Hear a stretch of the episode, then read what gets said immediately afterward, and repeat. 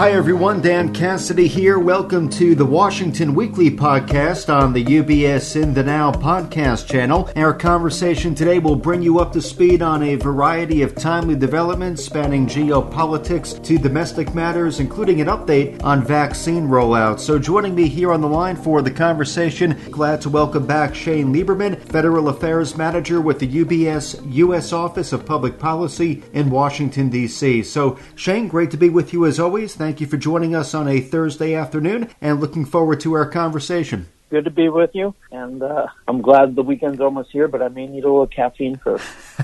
I, I, need an afternoon cup of coffee as well. That sounds good to me, Shane. So I know we have a, a few big topics we want to hit on. Maybe starting with one of the more uh, marquee topics of this past week. I know in the aftermath of the George Floyd murder trial just a couple of days ago, that verdict was reached. Uh, yesterday, Wednesday, we did hear from Attorney General Merrick Garland. The Attorney General he announced that the Department of Justice will be investigating policing practices in Minneapolis, Minnesota. So I'm curious, Shane, what we know in terms of what the scope of that investigation might consist of, and is there a precedent for a federal investigation into local policing practices? Yeah, great questions. And as you noted, this um, announcement came after the uh, announcement that Derek Chauvin was guilty of uh, murder.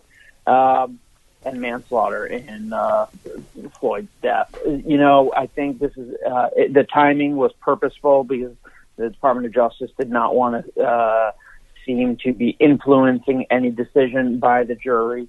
Um, but yes, so this investigation is commonly known as a pattern or practice examination, and it's where the Department of Justice um, is going to examine the pattern or practice of unconstitutional or unlawful uh, policing. And and to your last question, you know, um, this is uh, has happened, and you know there are uh, there is precedent, and there are ongoing investigations. I think the Department of Justice noticed um, mentioned in in their um, press release that uh, there are 16 settlements with law enforcement agencies, including 12 consent decrees that came out of previous uh, pattern or practice investigations.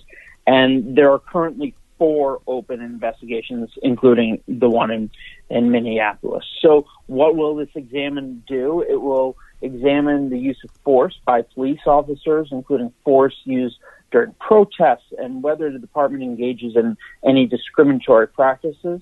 It also look at the department's handling of misconduct allegation and its treatment of people uh, with behavioral health issues, and will assess the department's current systems of accountability. So um, this does cover a, a, fair, fairly wide range uh, in the investigation. You know, it, it's pretty open, um, but there is precedent for this.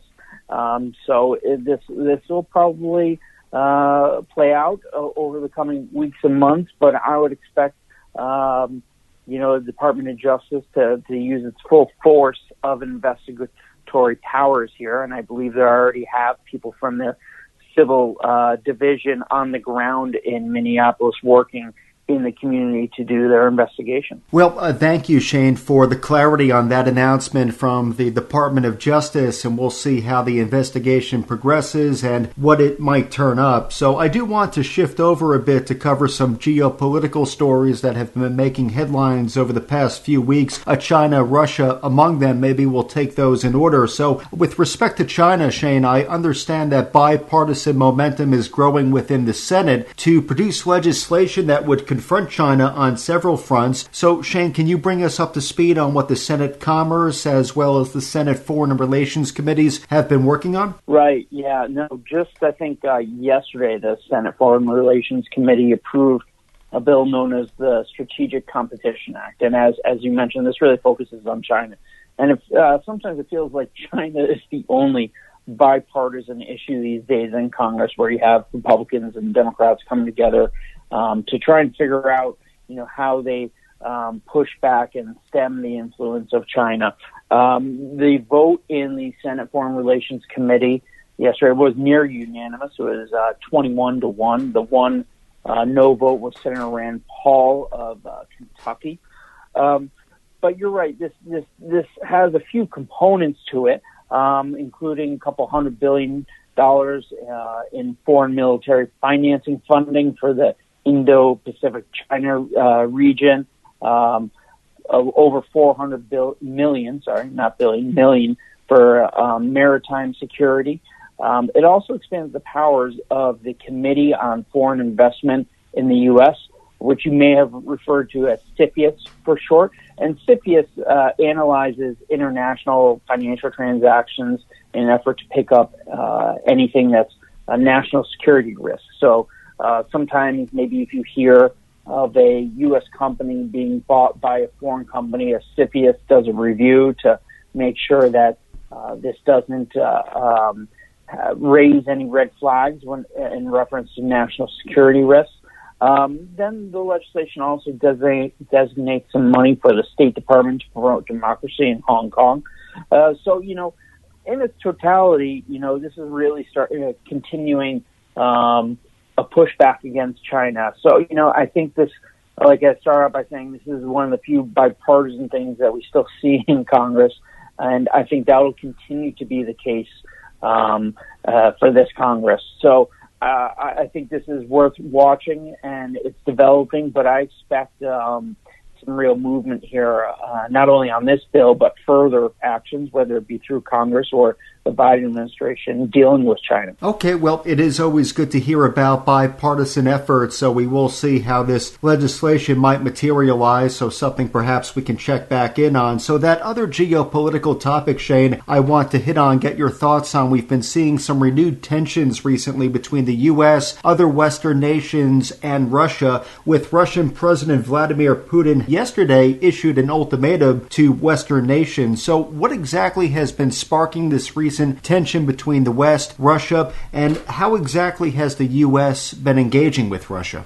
Yeah, there's a lot going on here. Um, so I think uh, let's start with uh, you're right that uh, Russian President Vladimir Putin, you know, he gave his annual State of the Nation speech, and he drew a red line and promising um, swift retaliation against anyone who who crosses him, essentially, you know, and saying that Moscow will respond harshly and quickly uh, to any foreign provocations. Um, so, you know, why did he feel the need to do this? He, like I said, you have a few things going on. You have um, Navalny, who is um, Putin's big opponent in in um, Russia, who's in jail, who's on a hunger strike, and reportedly near death. And you know, you had President Biden uh, say that if, if he does die, you know, uh, Putin should be held accountable.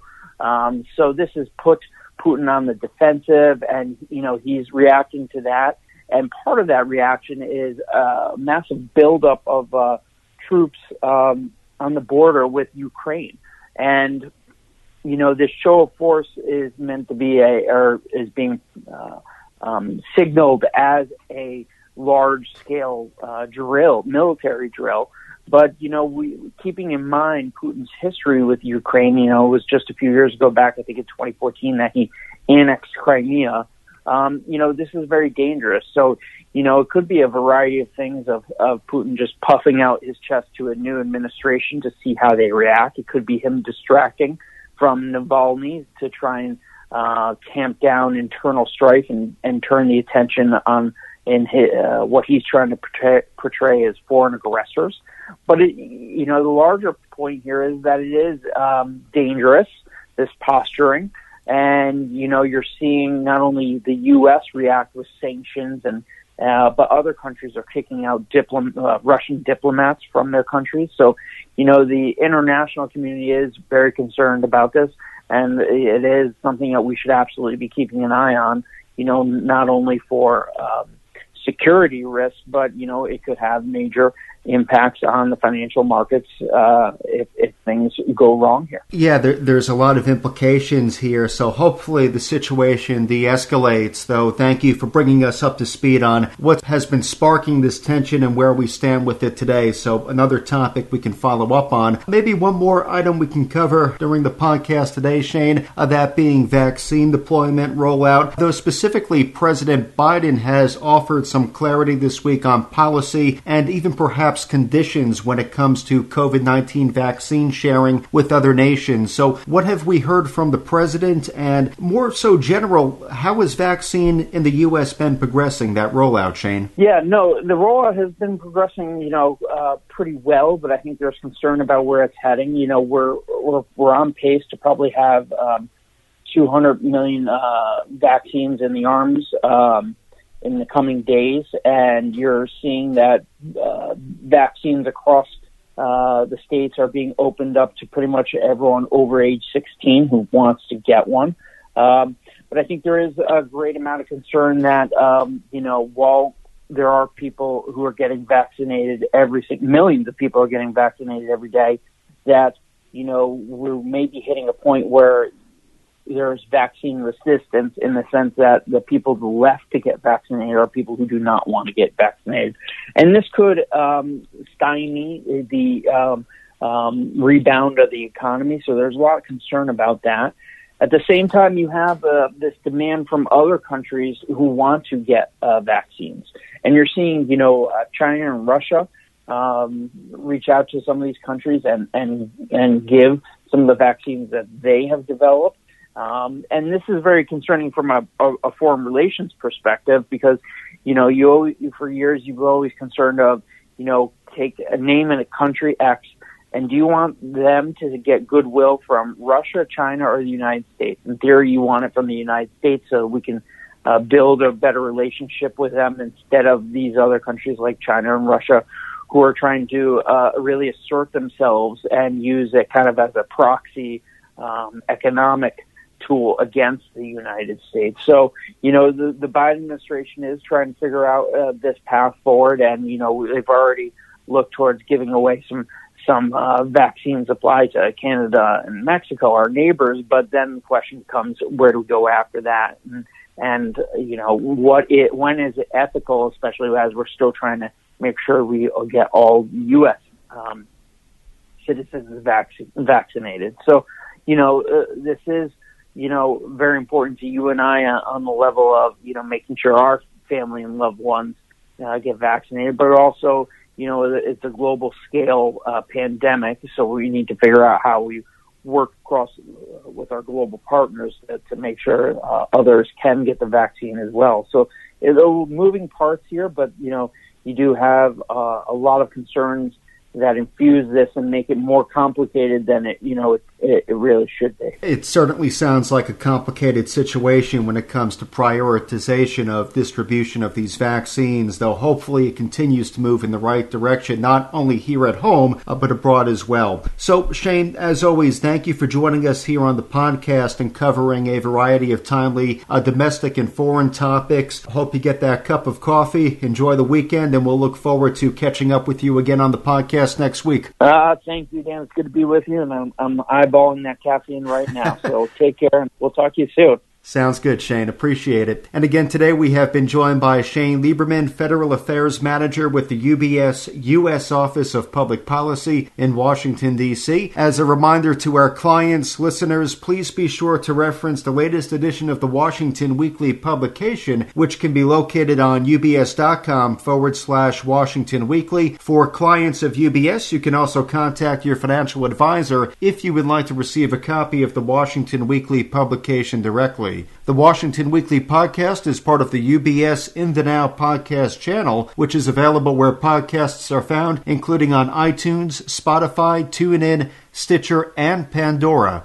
Visit ubs.com forward slash studios to view the entire podcast offering, as well as the new UBS Trending video series. From UBS Studios, I'm Dan Cassidy. Thank you for joining us. As a firm providing wealth management services to clients, UBS Financial Services Inc. offers investment advisory services in its capacity as an SEC registered investment advisor and brokerage services in its capacity as an SEC registered broker dealer. Investment advisory services and brokerage services are separate and distinct, differ in material ways, and are governed by different laws and separate arrangements. It is important that clients understand the ways in which we conduct business, that they carefully read the agreements and disclosures that we provide to them about the products or services we offer. For more information, please review the PDF document at ubs.com forward slash relationship summary. UBS Financial Services Inc. is a subsidiary of UBS AG, member FINRA SIPC.